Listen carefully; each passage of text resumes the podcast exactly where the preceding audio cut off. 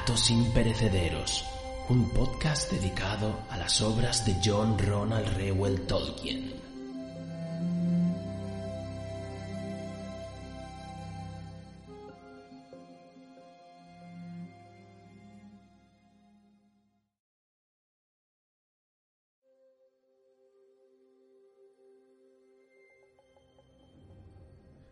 Buenas amigos y amigas, viajeros y viajeras de la Tierra Media, mi nombre es Nathan, bienvenidos a un podcast más de Relatos Imperecederos y hoy os traigo el tercer relato sugerido que en esta ocasión viene de la mano de nuestro amigo José Le Alves González. Gracias tío por eh, apoyar el canal, dando like, viendo los vídeos y sobre todo pues sugiriéndonos eh, este relato que la verdad es que me encanta.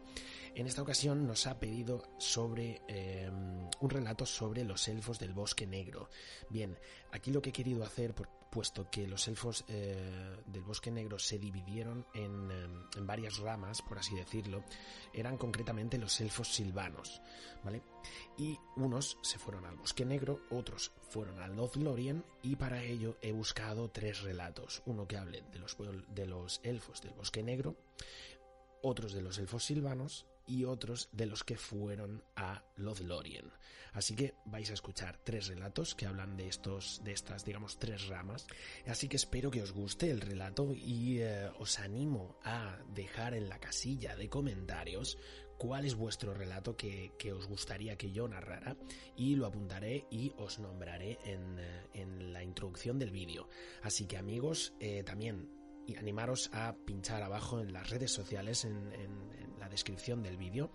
Y nada, sin más, os dejo con este breve relato y nos vemos y oímos en el próximo vídeo. Cuídense, sean buenos y lean mucho.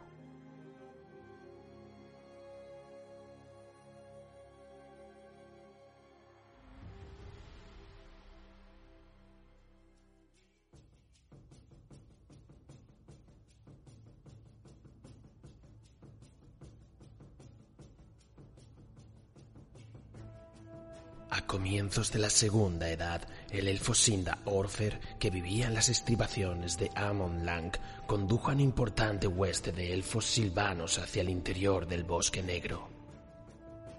Lo hizo porque estaba alarmado por el creciente poder de Sauron en la región y porque quería liberarse de la instrucción de los enanos de Moria y de Galadriel y Celeborn en Lothlorien.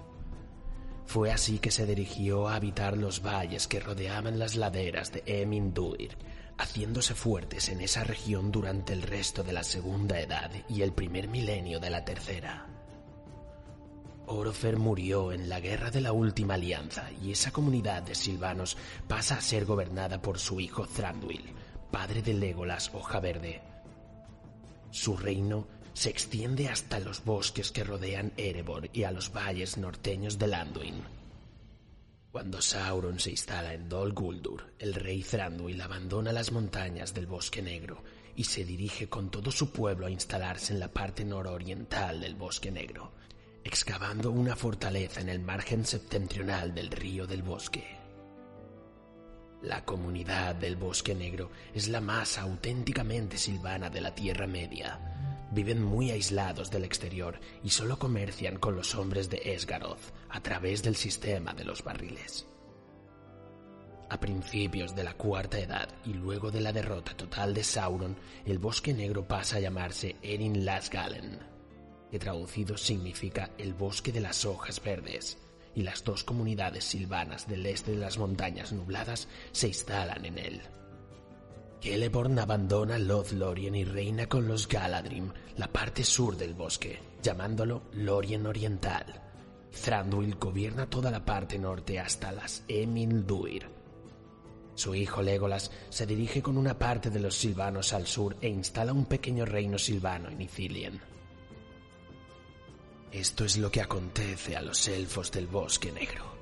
Ahora os hablaré sobre los elfos silvanos. Los últimos elfos que emprendieron el gran viaje fueron los Teleri.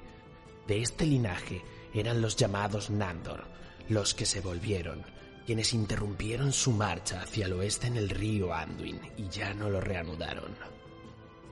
De estos Nandor, algunos se establecieron en Bosque Verde y en Lothlorien. Se les dio el nombre de los elfos silvanos porque la mayoría de ellos vivían en los bosques. En los años posteriores a la primera edad del Sol, la población y las tierras de los elfos Noldor y Sindar habían disminuido, por lo que admitieron a los elfos silvanos como súbditos. El mayor poder y belleza se encontraba en los elfos silvanos que Celeborn y Galadriel gobernaban en el bosque dorado de Lothlorien.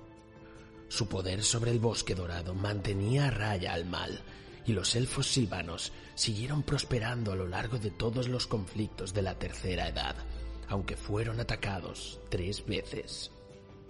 Estos elfos eran los Galadrim, pueblo de los árboles, Bosque Verde el Grande, que más tarde recibió el nombre de Bosque Negro, fue durante la segunda, tercera y cuarta edad el reino del bosque del señor Sindar Thranduil.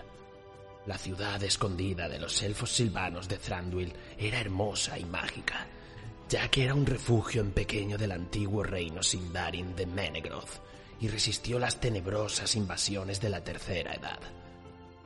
En la cuarta edad, el hijo del rey llevó a parte de los elfos silvanos de ese reino a las tierras boscosas de Ithilien, en Gondor.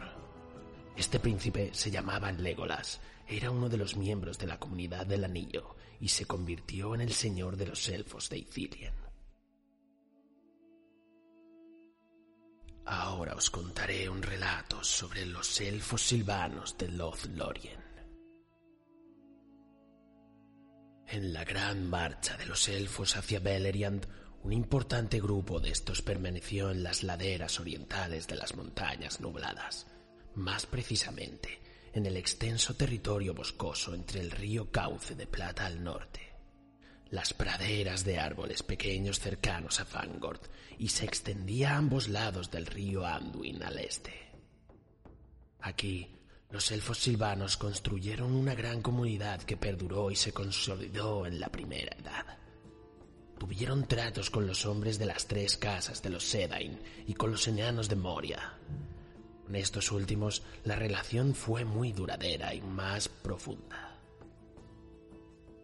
En la segunda edad del Sol, esta comunidad se hizo muy heterogénea, pues llegaron, luego de la caída de Beleriand, Noldor, llegados allí siguiendo a su señora Galadriel, Sindar, procedentes del reino de Doriath y seguidores de sus señores Orfer y Celeborn. Sin embargo, fueron estos últimos quienes gobernaron a los elfos de las montañas nubladas. Fue en esta edad en la que la gran comunidad de elfos silvanos se separó, quedando en Lothlorien los elfos que serían conocidos en la tercera edad como los Galadrim, que significa en Sindarin pueblo de los árboles.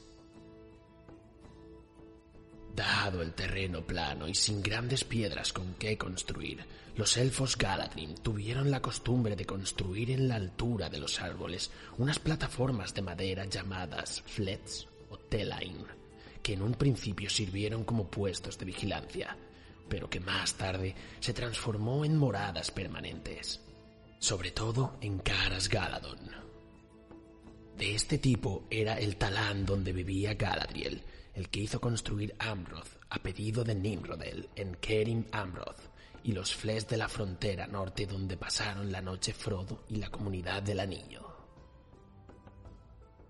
Con la marcha de los elfos silvanos de Orfer, los Galadrim eligieron como rey a Amdir, que los gobernó hasta la guerra de la Última Alianza, en la que cayó durante la batalla de Dagorland, siendo reemplazado en el trono por su hijo Amroth.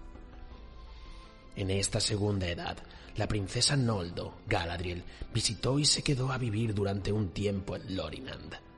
Allí contribuyó en el proceso de sindarización del pueblo silvano y llevó consigo semillas del árbol del Mayorn, árbol que luego caracterizó al bosque y de allí su nombre.